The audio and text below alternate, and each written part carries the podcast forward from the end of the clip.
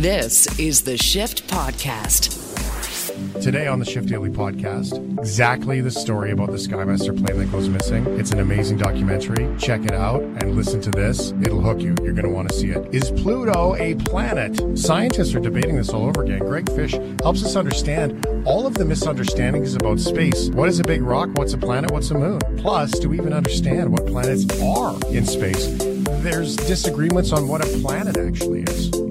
It's wild. Two LA police officers have been fired for their job from ditching a robbery. It was in progress to play some Pokemon. Plus, Sir Christopher Gilbert's live in Tokyo with some incredible and very dumb stories guaranteed to lighten your day and question humanity. This is the Shift Podcast. Welcome to the International Dispatch from our world citizen. Live from Japan, New Zealand's Chris Gilbert. I know it's confusing. He's from New Zealand, then he lived in Canada, but now he's in Tokyo. Uh, but he's here on the program to take us on a little tour around the world. Chris, how are you? How's Tokyo? Tokyo is great. Um, it, I mean, I'm not going to see Tokyo for much longer because I've got bloody scaffolding going up around my building for three months tomorrow. And Oh. uh, Tokyo, we've got these beautiful winter blue skies every day. It's just bluebird every day for months and months. And my uh, apartment building owner was like, "No, no, time for you." And he's going to put scaffolding up around my building. I don't know what they're doing. I think they're going to like replace the tiling on the balcony or something. But no, I'm great. I also did um my osoji uh, around the New Year's in Japan. People do lots of cleaning. They do their soji. They clean their apartment, and so I spent three full days scrubbing all of those places you tried might to you know purposely forget about during the year. And uh, yeah, I mean that's me. I mean I was scaffolding and cleaning. It's not very exciting, but you know it, it, it's life. That is very much life that is happening for you. That's true. That's Yeah. true right there. All right. Well, um, here we are. A little tour of the uh, of the world with the International Dispatch. Shall we go on a trip? Yeah, okay, let's go on a trip. Uh, let's go on a trip to Turkey. Uh, one of my favorite countries, uh, Turkey, because always something interesting happening in Turkey. Snowboarding was invented in Turkey. I went to Turkey a few years ago. I spent like a month or two there.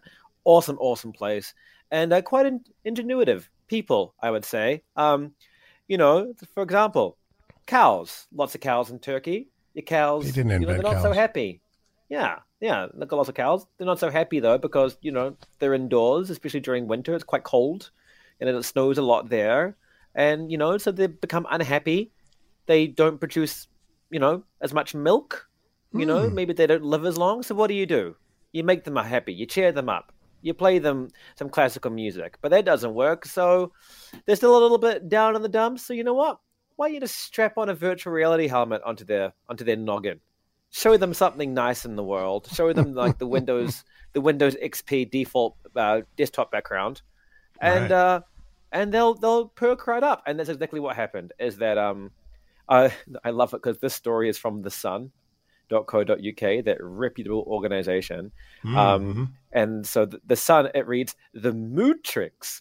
Cows cooped up for winter are fitted with virtual reality goggles, so they think they're outside.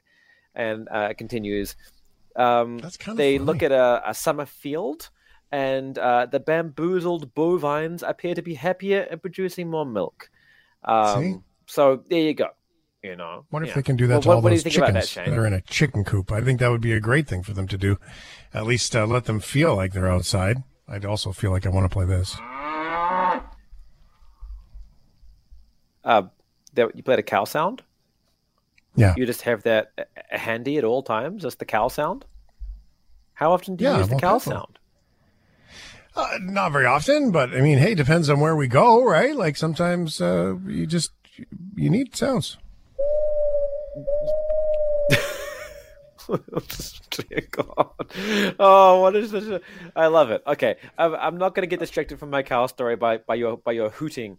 Um, so these, but first of all, chickens, not a bad idea, but you wouldn't be able to put. You might have to put like little um like little monocles on them, like virtual reality, because their eyes are quite small, right? And they're on the sides of the Mhm. head.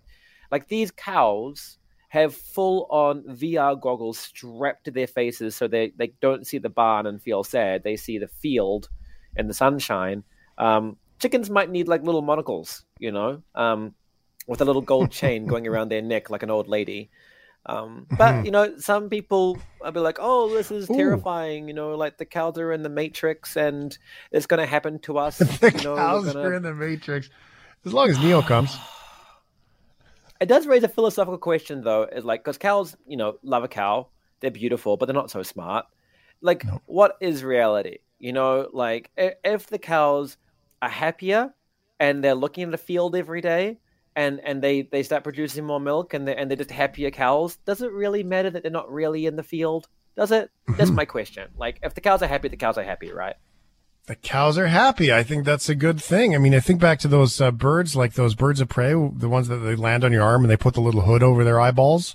I imagine it Yes. looking like that, right? Like, and it's got a little screen inside. And if it makes the, I mean, chickens, I mean, some of the deplorable conditions chickens are raised in, if that made them feel like they were outside, give the poor chickens a little VR helmet. I love it. You know, and I, I, I honestly think that even if um, uh, they don't produce more milk and, you know, it's not more productive for the farm, just make the cows happy. You know, just strap some, strap some. Maybe I'll be happier if I was in VR all the time. You know. I could be anywhere. Although I would like to just acknowledge that uh, it is dangerous if you've seen anything online in, in videos, especially on TikTok, would be when people forget they're wearing virtual reality helmets and they start running around the room and then they run into things. This could be problematic for the cows. Um, can I just also give a tip? Um, that uh, please do not bust out the VR helmet when you have friends around at your house. Um, I was at a dinner party one time, and everyone was like, "Oh, we have a VR goggles," and I'm like, "Oh, cool." And they're like, "Do you want to try it?" And I'm like, "Not really. I've been drinking, and it's gonna make me throw up." Um, but it's it's not so bad to do it. It's more about like the four people sitting around a table just watching one person not be able to see and just randomly gesticulate with their arms and legs is not like the most you know the best idea of fun it's very fun if you're in the vr goggles but like outside of it you know everyone's just watching you stand there so um yeah not not not for the not for the dinner parties guys save it for the cows the cows cows are the the future of vr not dinner parties All right, Sir Christopher Gilbert, the International Dispatch, taking us on a tour of the world. Where next? Uh, L.A., uh, Los Angeles, um, LAPD, um, uh, is the police department of Los Angeles. A lot of cops in L.A. Apparently, not so many Snorlaxes. Uh, so when you find a Snorlax, you've got to grab it. Um, LAPD officers uh, were fired. This is uh, four years ago, but I think they petitioned and uh, they appealed, and it, the, the ruling only came out recently. It was made public recently, but they were fired for ignoring an ongoing robbery to catch a Snorlax in Pokemon Go. Uh, Snorlax, you probably might not know by name, but you should know by uh, you know image. It's quite you know as, the big fat one with the big Totoro belly that's lying on its back snoring all the time. Um, these cops, their names are Louis Lozano and Eric Mitchell. Great name for an LA cop, Eric Mitchell. Uh, they're now former police officers of LA. Uh, they filed a petition against LA last week for being fired in 2017. I don't know why they waited four years. Um, but they were found to have ignored an ongoing robbery call to attempt to catch a Snorlax, Snorlax in the mobile phone game Pokemon Go. Um, here is actually kind of what happened. Uh, they, there was an in-car recording of the officers. Um, there was an ongoing robbery. Uh, someone in you know comms put out the, the uh, calling all units, calling all units, like one of those things. Um, I think it was Sergeant Gomez that did that and then called for backup.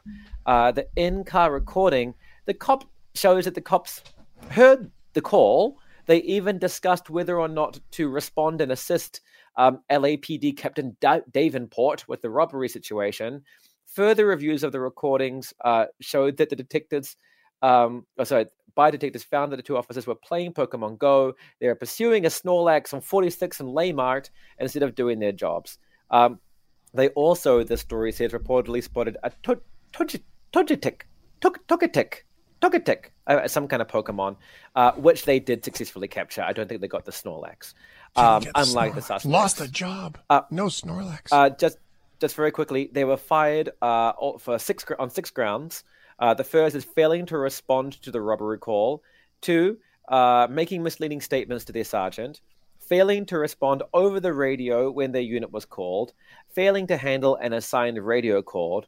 Call making false statements uh, during the investigation. And uh, the sixth one is, uh, you know, playing Pokemon Go while on patrol, which is not really what you should be doing if you're on the beat.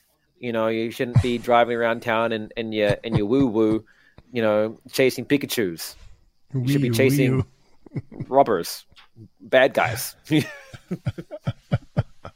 uh, Ryan, do you know what that other character, what Chris was trying desperately to pronounce? I, you know I what that one was Ryan called? might. Can you say do, do your pronunciation? Yeah, I just I want to hear you do it again. That's all I want. I want to hear you say Oh, it. that's not that. Wait, wait. No, you two obviously know, and you're being mean by no, making no, me say no, it I no, again. I, I don't I know. honestly- I have no idea. I, I only got Yeah, into you both sound a few years innocent. ago. Just do it one more Yeah, time. that, that's Don't they're going to suck you in. Chris? Don't do it. Uh, I know. I, you know what? I'm gonna I'm gonna fall for it. It's uh, Tok- Togetic. Togetic. Uh, Togetic. To- I believe you're talking about Togepi. No, it's T O G E T I C. Oh, to- yeah, Togepi. Yeah. Oh, Oh, To- that's what it is. Togetic. Togetic. Uh, yeah, Togepi. All right. Yeah, it's like the weird kind of lanky. Yeah, yeah, yeah, yeah, yeah. I know. It evolves from the little egg boy, and then it goes into that, and then it's Toga Kiss. Yeah, yeah, yeah. Okay. Okay, I would like Uh, to um, just for everyone who just tuned in to the shift right now, I would like to let you know that we're okay, and everyone's fine. Uh, there's just trying to figure out pronunciation of a creature that doesn't even exist uh, in the real world Oh. at all. Oh no, this one's really cute. I remember this one because he's the little egg boy that becomes a staple of the show alongside Pikachu, right? That's And, and they're carrying him along in a little in a little blankie. He's like, Togetic. Oh yeah, okay, I know this one. Um, Sorry, uh, I'm looking at a picture. I'm on the radio, but I'm looking at a picture. So if anyone wants to know, we're talking about Togetic the Pokemon. So All right, Pokemon. There you go, policeman and Pokemon. And if you ever wondered how to pronounce it, now you know. My goodness, Sir Christopher Gilbert, live from Tokyo, the International Dispatch. Thanks for being here, buddy. You look fantastic. thanks, mate. I'm 12. I haven't drunk any alcohol for January as my New Year's resolution, no alcohol. So I feel fresh and my skin is glowing, and I appreciate the compliment. And I'll talk to you guys next week. How smashed are you going to be on February first? Uh, well, well, you know, why don't I call in and, and you can find out? Yes, this is a good plan, Sir Christopher Gilbert. Thanks, buddy. Great to see you. Appreciate it. All right, see you guys.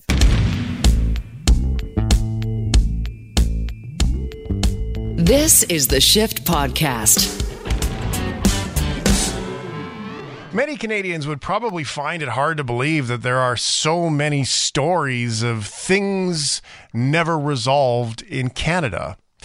I think I was pretty surprised by it as well. And it's, and we're not talking about the Leafs not winning the cup in decades. Like we're talking real people gone missing, things gone missing kind of stories. Well, there's a new documentary out, uh, which is great. Uh, it's the unsolved mystery of Skymaster Flight 2469.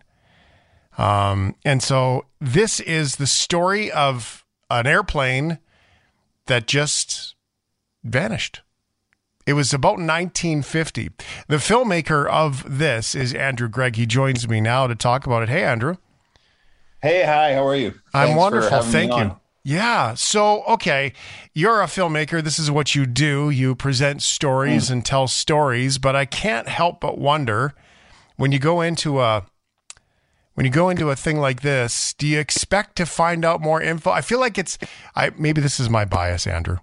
You know those paranormal shows where they're all exactly the same and they go into the haunted house and they hear a bump in the night, but they never resolve anything. And then the morning comes and the show's over.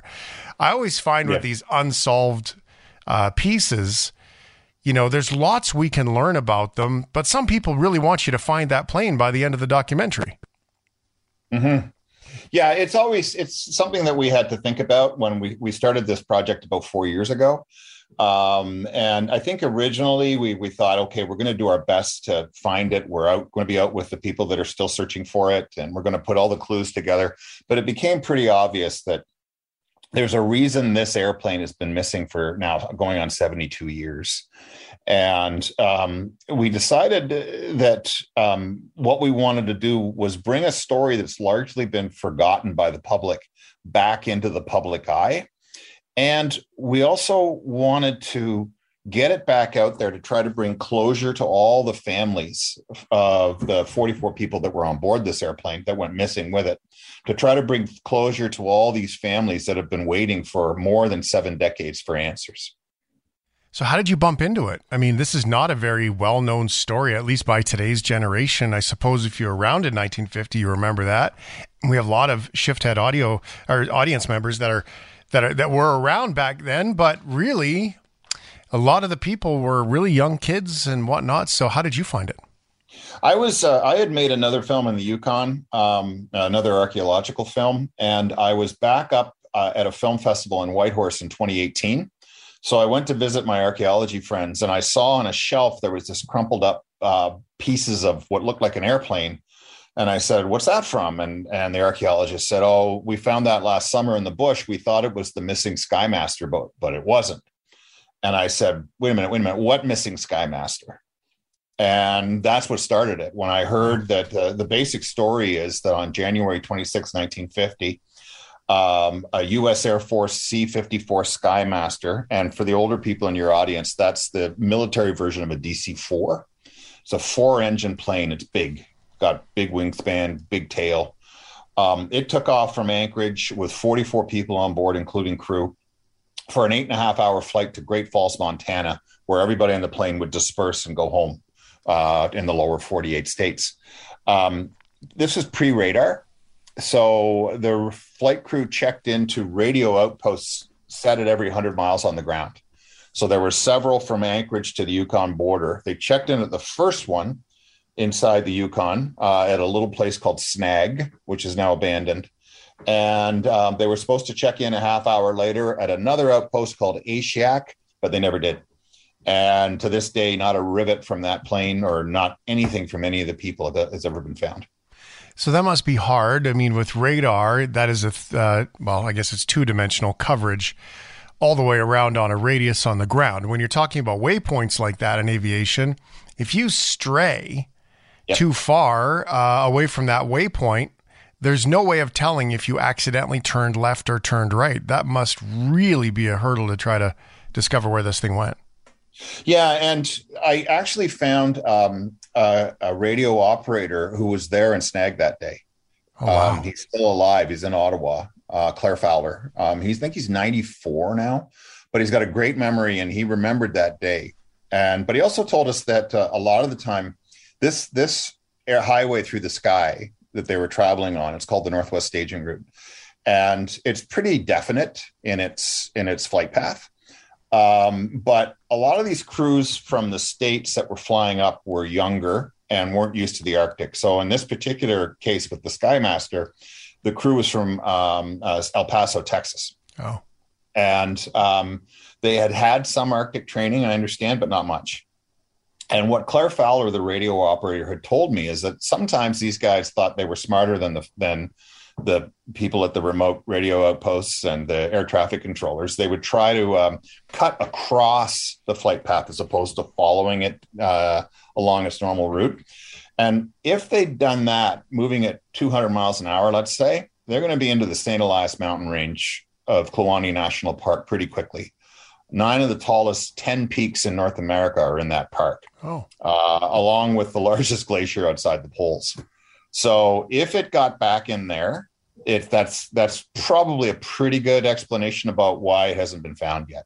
But we don't know. Wow. So okay, so it follows the normal flight path and if they're from Texas, here's where my brain goes and you can help me out here. The they're from Texas, they probably don't have a lot of ice training uh, stuff like that.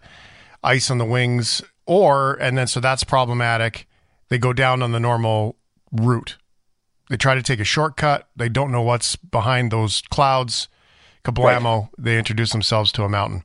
That's so, a good way to put it. Yeah, is a um now do you have the weather data? Do you have all those things that helps you figure it out? Was it, you know, can you even tell from back then if the clouds were low, they could have hit the mountain? Oh yeah, yeah. They, if they, they did have ice. There was a search, a massive search that was done in the weeks, the three weeks following the crash or the disappearance, and um, they uh, actually have very good weather uh, records. That day wasn't too bad. Um, it uh, was cold, um, and but the ceiling was good. A plane like this one wasn't pressurized, and since it was carrying passengers, it couldn't go any higher than ten thousand feet. Yeah. just because the oxygen gets gets you know thinner. So that was their ceiling. There are mountains along the route that go up to seven thousand feet. Ooh. So you you've already got to worry about those. It doesn't you know that three thousand feet uh, doesn't give you a lot of room No. to maneuver. Um, but the St. Elias Mountains are way bigger than that. If it got down in there, they're they're much taller than that. So the weather wasn't bad, but as the search, which started the next day, January 27th, as the search carried on, the weather dipped and there was a ton of snow fell.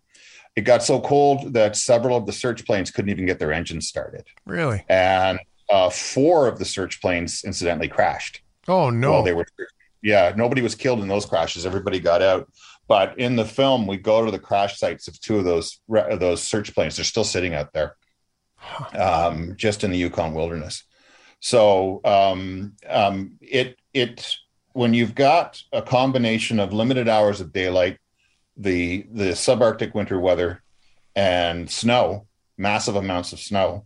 And then uh, a technology you know 1950 aviation itself was only 47 years old.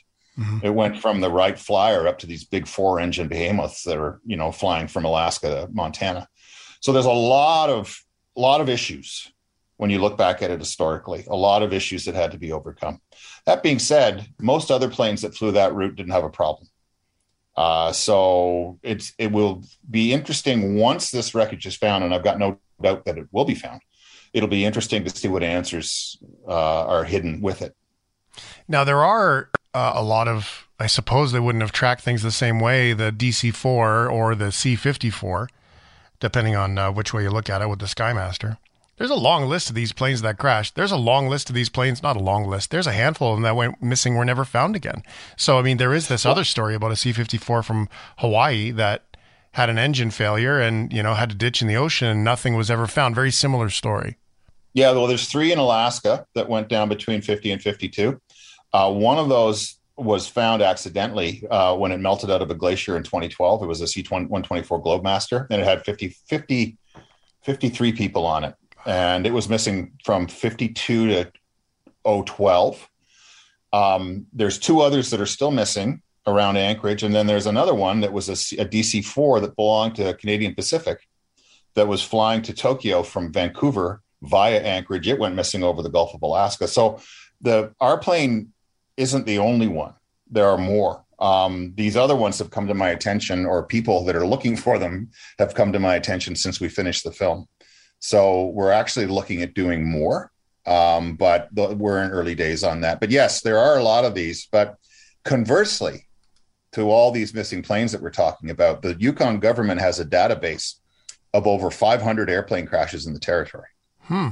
and uh, of the over i think it's 508 um, but of all those airplane crashes only four remain unaccounted for Oh. they know where all the rest of them are so as wild as wild as the territory is and as vast as it is these things do tend to turn up. Um, and this one just remains stubbornly lost um, which gives me you know this, this working theory that maybe it's up in the glacier or the mountains. It, it gives it more credence i think. Too hard, just too hard to find, right? yeah. Um, this the, these things, Andrew, these things become a bit of a drug, right, for guys like you. And uh, are you worried about um, you know, the lack of closure on it with not being able to? I mean, you've told the story of the plane, and because it's an American military plane and a Canadian story, of course, it has garnered a lot of response out of you know out of the folks down south.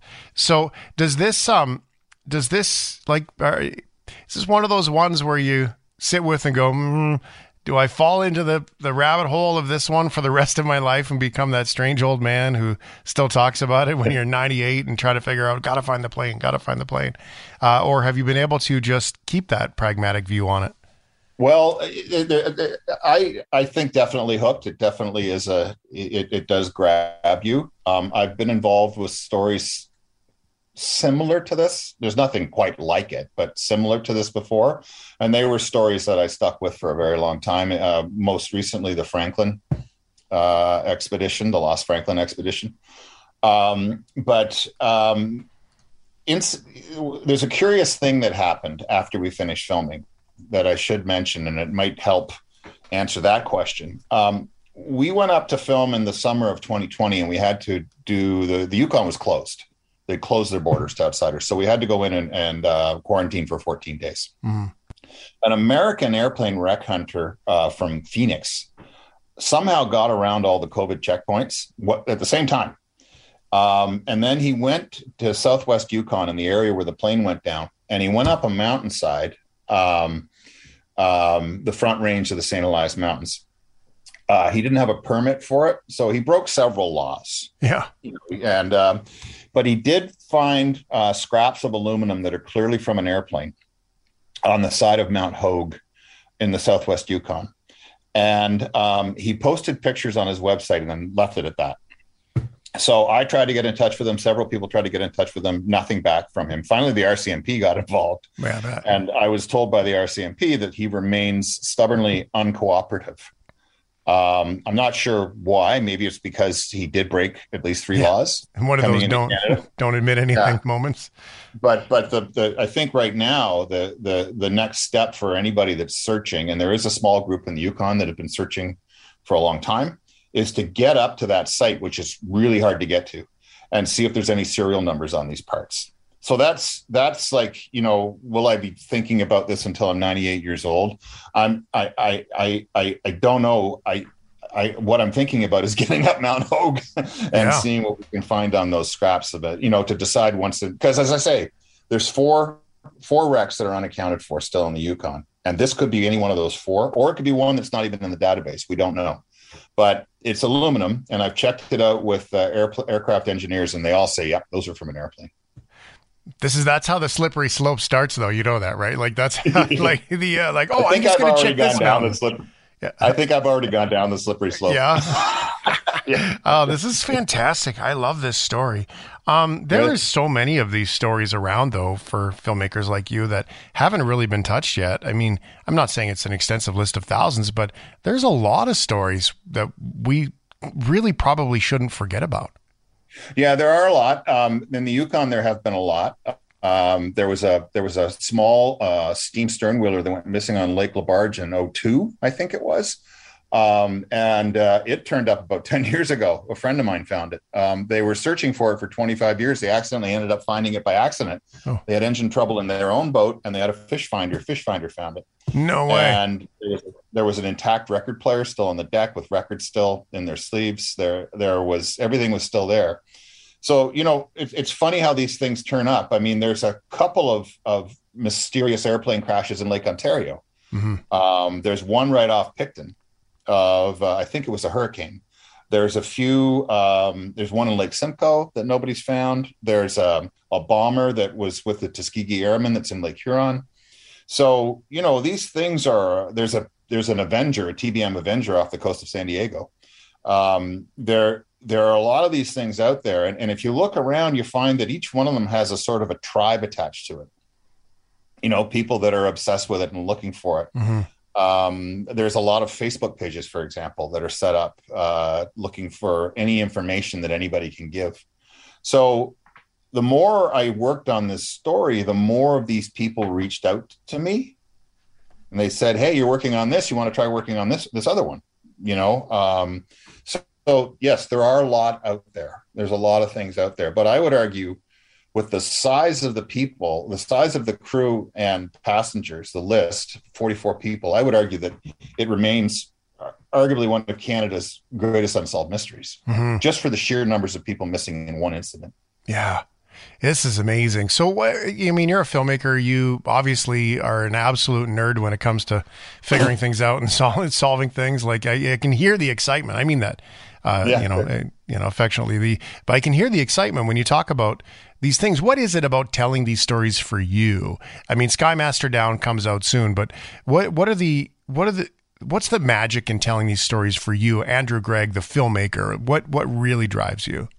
I think one of the things I'll go back to the Franklin story. And way before they found the ships, we we went up on uh, with uh, an amateur searcher in two or 1994, I think, up to King William Island, and we found um, three skulls that belonged to crewmen. We found broken pieces of metal. We found a lot of stuff.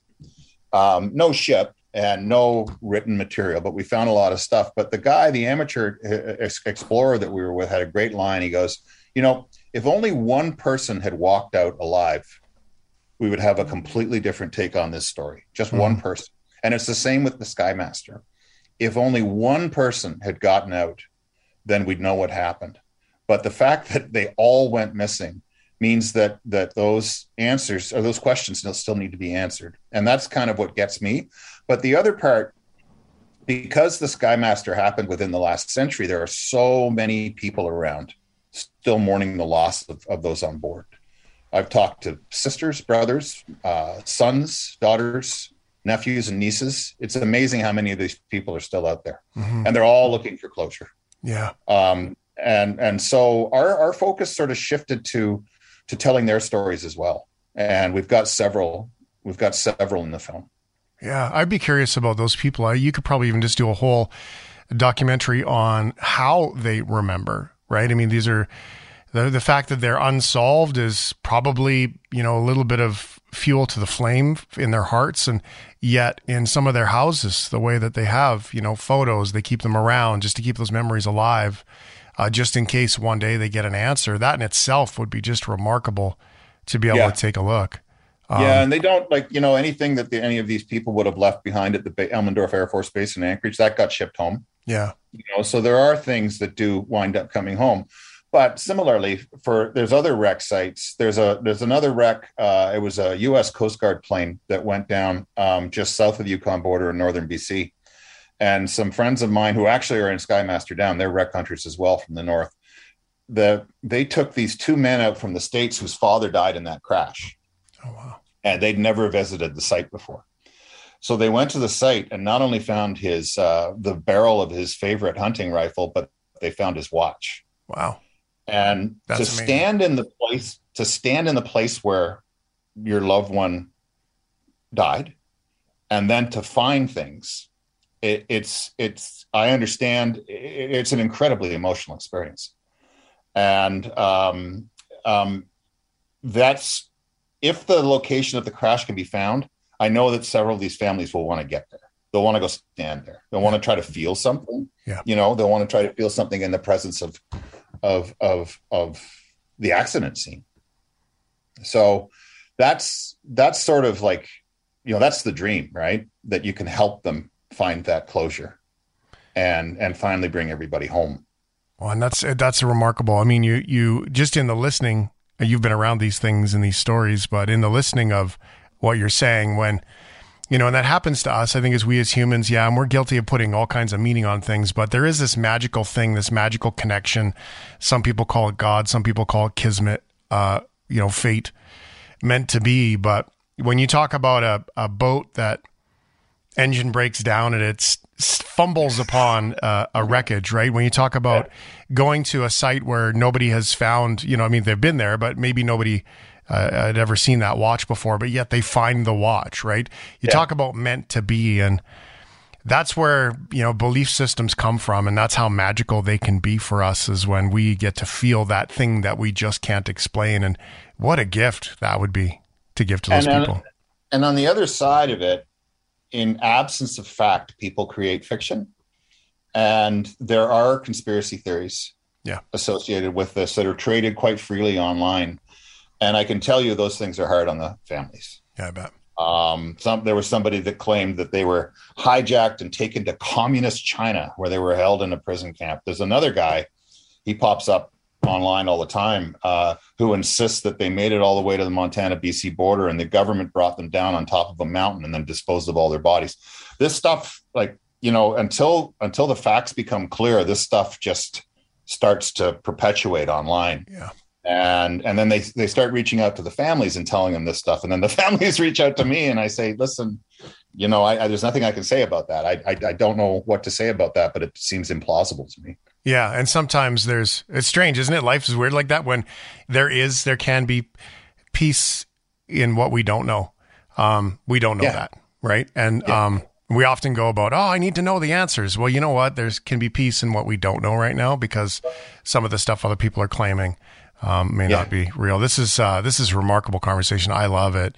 Thank you so much Good. for spending your time, Andrew. I um, please keep in touch because I want to talk to you about all kinds of other projects you've done. So, regardless of the fact that the timing is uh, well marketed for you know this new production, um, I would love to invite you back to dig into some of these other stories. So we'll do that.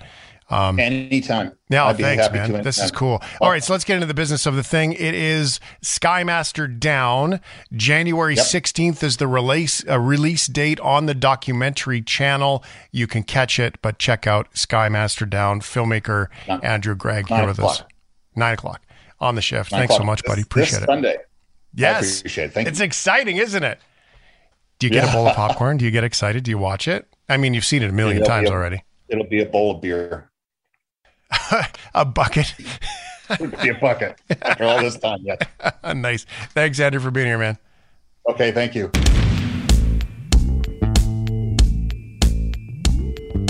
This is the Shift Podcast. Welcome, to the world of weird things with Fishy, Greg how is life in Fishy? How is life in California? Well, um, it, it's uh, I, I I don't know anymore after that after that last segment. Uh, it's, It's hard. Yeah, it's uh, well, I mean, we're we're starting our winter, so it's we've had some rain. It's actually been kind of nice outside for a change instead of just uh, burning heat all the time. Hmm. That's nice. And you guys are hot most of the time. I mean, now you're back to like normal temperatures, or as we like to call it, summer. But Exactly. Nice. We're going to space, Fish, as you like to do with worldofweirdthings.com.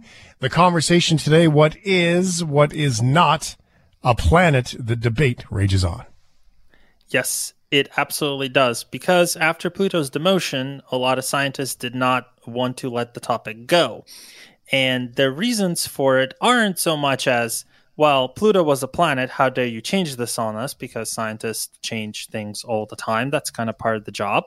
But really, their argument is that Pluto was demoted for no good reason. Ah, how dare they? Exactly. How dare they? So, not only was it demoted for no good reason, it may have been demoted for a very bad reason, as in the International Astronomical Union wanted to keep eight planets because people can memorize eight or nine planets. They can't memorize 20 or 30 or 50 or however many there actually are in the solar system, according to our most updated definitions. Really? That's the reason? That's the that's the secret agenda? Well, that's that's what they argue, and honestly, it, it is very difficult to avoid that conclusion because. So let's let's kind of start from from the beginning here. Why this debate has been brought up yet again? There's been a bunch of headlines out there that say that there's a group of scientists who wrote a paper where they're essentially arguing that Pluto should be promoted to to become a planet, and there should actually be 150 planets in the solar system. And you'll see those headlines everywhere, and they're not true because you remember how we talked about the quantum entangled tardigrade stuff. Well, once mm-hmm. again, this is one of those things where people wanted to make sure that you click on the title and didn't actually bother to read what that study was. It was more of a paper that was essentially arguing that we need to have a better definition of what a planet is and try to lay out this is what we used to call a planet this is why we used to call it that this is why it's important to define what a planet is for astronomers and their argument was essentially that planets are a place where very interesting chemistry happens they are a manifestation a certain manifestation of uh, gravity's effects over large bodies of rock and gas so they're they're quite important, and it's very important for us to understand what is and isn't a planet. The the number, the 150 number, actually comes from a completely different statement by Philip Metzger, Metzger, who is the lead author of the study, who said that if we used the old definition of a planet, the planet, the definition that was around since the dawn of astronomy, there would be 150 planets in our solar system because we would define any geologically active ball of rock as a planet, including Titan and Io and Europa and Enceladus, which are all obviously moons. So they're not actually arguing there's 150 planets in the solar system. They're arguing there's maybe more like 20 or or or hmm. thereabouts. And there's no reason for us to just say, well, there's eight planets because dot dot dot reasons. I always thought that it was the atmosphere that it needed. It was a, a floating rock in an orbit that had an atmosphere of some sort.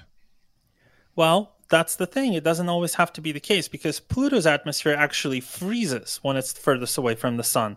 It it gets so cold out where Pluto travels at the farthest point of its orbit that the atmosphere basically just rains down as snow. And then when it comes close to the sun, it warms up and the atmosphere puffs up again. And that's kind of be actually a key the case for a lot of other rocky bodies like that that we've discovered even further out than Pluto. Uh, places like Sedna and uh, and Makemake, all of these are provisional names so far. Um, but there's there's basically this is actually might be a common thing, just numerically speaking, for planets in the solar system.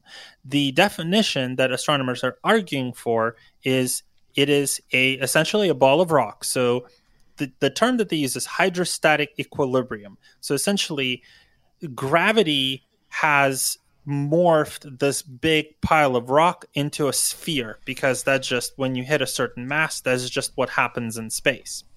Mm-hmm. And the other part is it has to orbit the sun. And that should be it. Like those should be the definitions of a planet.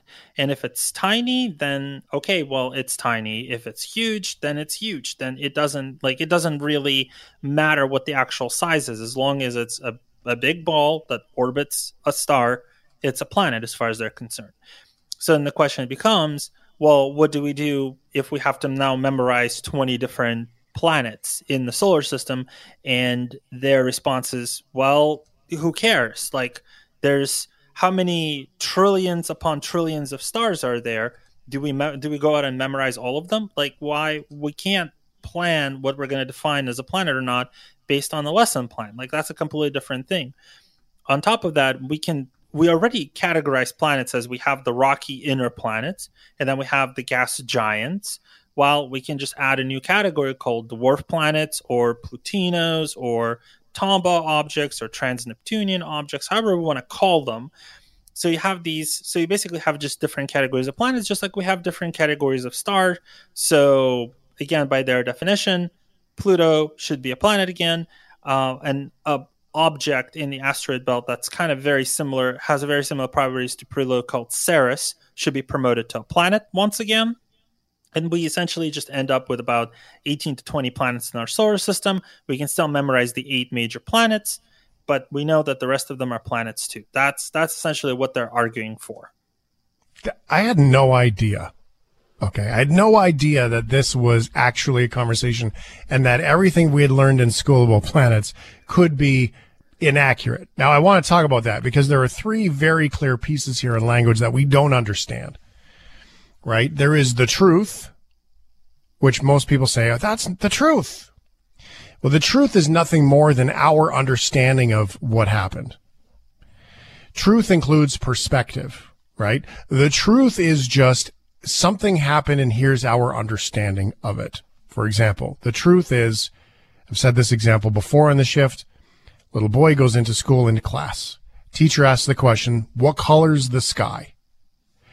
The boy answers, gray. The teacher says, no, the sky is blue. The student says, no, the sky is gray. And he walks over to the window and opens the blinds and it's a cloudy day. So the truth is the sky today is gray. And the truth is the sky is blue. Truth is perspective. And in the world of the truth, two people can be right in a conversation. Then there are facts. Facts are widely agreed to be a fact. They're an agreement. That's why planets keep changing. We make an agreement that a planet is this, Pluto's a planet, Pluto's not a planet. We agree, we disagree. And then there's accuracy. Accuracy is all of the information with no interpretation. And so we have the truth, we have facts, we have accuracy, and we often tangle those up as human beings because, well, I'm telling the truth. Yes, you're telling the truth, but you're not accurate, right? You're telling the truth of your experience, but those aren't facts. So we lose all those. And so that's my language look at what you're talking about. When you're talking about planets, in the case of the truth, people are telling the truth about whether these are planets or not because it's just their perspective about what is a planet. The facts aren't even, there's multiple sets of agreements about what is a planet. And when it comes to accuracy, there doesn't seem to be a lot of that. And I find that amazing in science, which is systematic study of planets and rocks and all these things that we in school we built our little foam balls on a you know on a uh, what do you call it when it hangs from the the the thing in the crib? The you know Mobiles? the thing. The what? Mobile. The the mobiles? yeah the mobile thing with the planets and they're all hanging there and this is the path they take around the sun and this is the big ones and these are the little ones i find that hard to believe it's so amazing greg i had no idea that well, that's the that thing. could be the a thing. scientist. Well, that's the thing. The scientists in question also find it hard to believe that there's like now all this disagreement about what makes up a planet, just because you know they, they, wanted to exclude Pluto. They didn't want people to have to. They wanted to stick to eight major planets.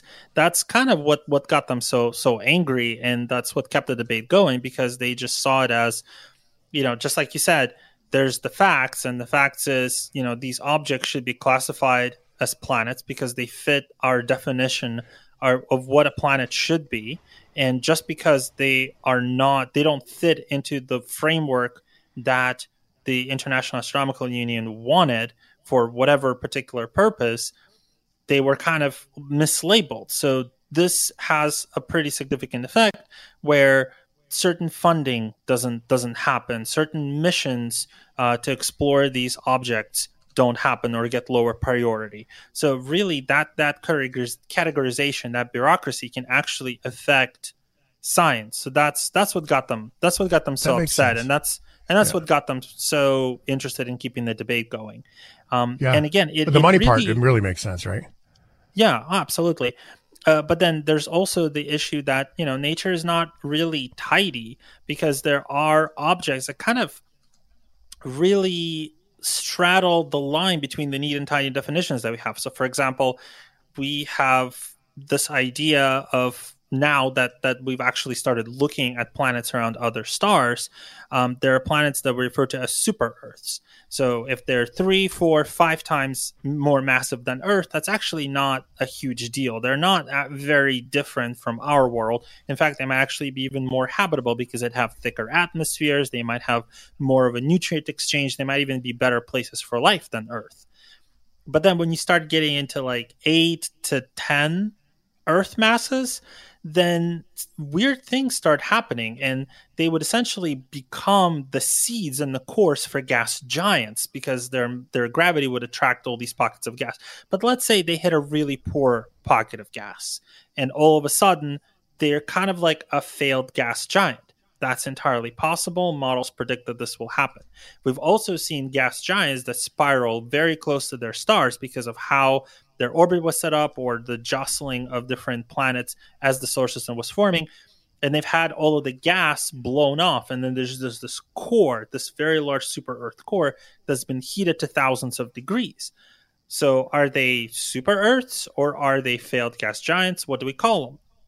We also have these things called brown dwarfs and they're essentially kind of they're they're interpreted as failed stars, but you could also argue that they're just overgrown gas giants, and they're really their difference is they can actually um, have reactions with the deuterium. They're trying to start fusion. They can't. They're it's never going to happen, but they're still trying. So there's these there's these objects that kind of straddle the line that are very difficult to quantify, and then the question becomes, well, how do we what do we deal with those like how do we put these on the spectrum how do we um, how do we define them and science basically says it is what it is. We're going to try our taxonomy the best that we possibly can. There will be things that kind of straddle it. We're going to do what we've always done. We're going to create a spectrum of things and file things along that spectrum. And we're going to really devote more study and attention to things that like fall outside of um, these tidy, neat little boxes because that's where we're going to discover some very interesting things about the things that actually do fit into the categories that we've created for them. So this is really what the debate about what is a planet is all about. How do we label things? How do we study things? How we, do we determine the priorities of what needs studying? Okay. I guess I've always been guilty of thinking that space is space and rocks are rocks and we know what everything is. That's probably me oversimplifying. And when you said space is messy, okay, that makes sense. I didn't think of that at the same time, though, I guess you'd think that we were so much further along when we would know what this is. I understand, like, if, if I hated you and you, we were both astro astrologists or spacey people, then we would, you found a planet, but I don't like you and I don't want to give you that kind of credit. I could politic around and say, no, no, that's not a planet. Uh, the Greg Fish is, it's just an asteroid. It's not a, whatever. It's a moon. Now the Shane Hewitt, now that's a planet. We could politic, right? And and the ego would kick in. I would have imagined it was like that, not just only about you know politics and money and grants and and messy attitudes, really. Hey, it used to happen all the time in 19th century. It used to happen less in the 20th century, but quite a bit as well. There's definitely uh, some theories out there that deserved more attention that they got but they were suppressed for political reasons because certain researchers didn't want to lose face. They wanted their theories to get the money and the glory and the attention. So, you know, science is done by by fallible people by fallible people, but the idea is that we ultimately want to figure out what the actual answer is. Politics be damned. We'll fight through them. We'll try and figure out what is the actual right answer. But it again, one of the reasons why we are not as far along as a lot of people think is that we've only now begun to really understand what is really out there because we've got telescopes like Hubble. Now the James Webb teles- James Webb telescope is coming online where mm-hmm. we have all these tools where we now see more than just little smudges or or a couple pixels here or there from which we can we try to derive as much as we can. We're starting to see the details. Like imagine that our conception of the universe is like this really fuzzy picture we can sort of guess what's in the picture and, and, and try and build different models to match up and see how well we can understand what should be in the picture based on our understanding of the fundamental laws of the universe. But now that picture is starting to get clear and we're seeing more and more and more details. And now some of them are challenging our models a little bit. Some of them require new models and all this is great. All this is exciting. If anything, uh, we shouldn't be lamenting this. We should be saying, okay, great. We have better pictures. We can do new science. We can figure out more stuff. Like that's that's really the exciting part. So that's why we're not as far along we haven't had the technology that we do now. And I think that's actually always going to be the case. Uh, even 10,000 years from now, there's going to be, you know, a future Greg Fish and a future Shane Hewitt talking about how, well, we thought we would be farther along than this on, on, on this particular topic, but we finally have the technology to figure out this answer. That's just, that's just always going to be the case. Well, and the thing about my analogy about the truth and facts and accuracy is that agreements change over time. And sometimes it just comes time to change an agreement because the agreement needs to change. And the one thing that is constant is absolutely change. Um, this is eye opening, Fish. I had no idea. I would never have thought that this is actually part of the conversation. I would never have thought of us looking into space as a smudge which totally makes sense when you think in hindsight to some of the photos that we've seen. So it's amazing. Love it. Thanks so much for being here, buddy. Always a pleasure. Thanks for listening to the Shift Podcast. Make sure you subscribe, rate, and review the show and share with anyone you like.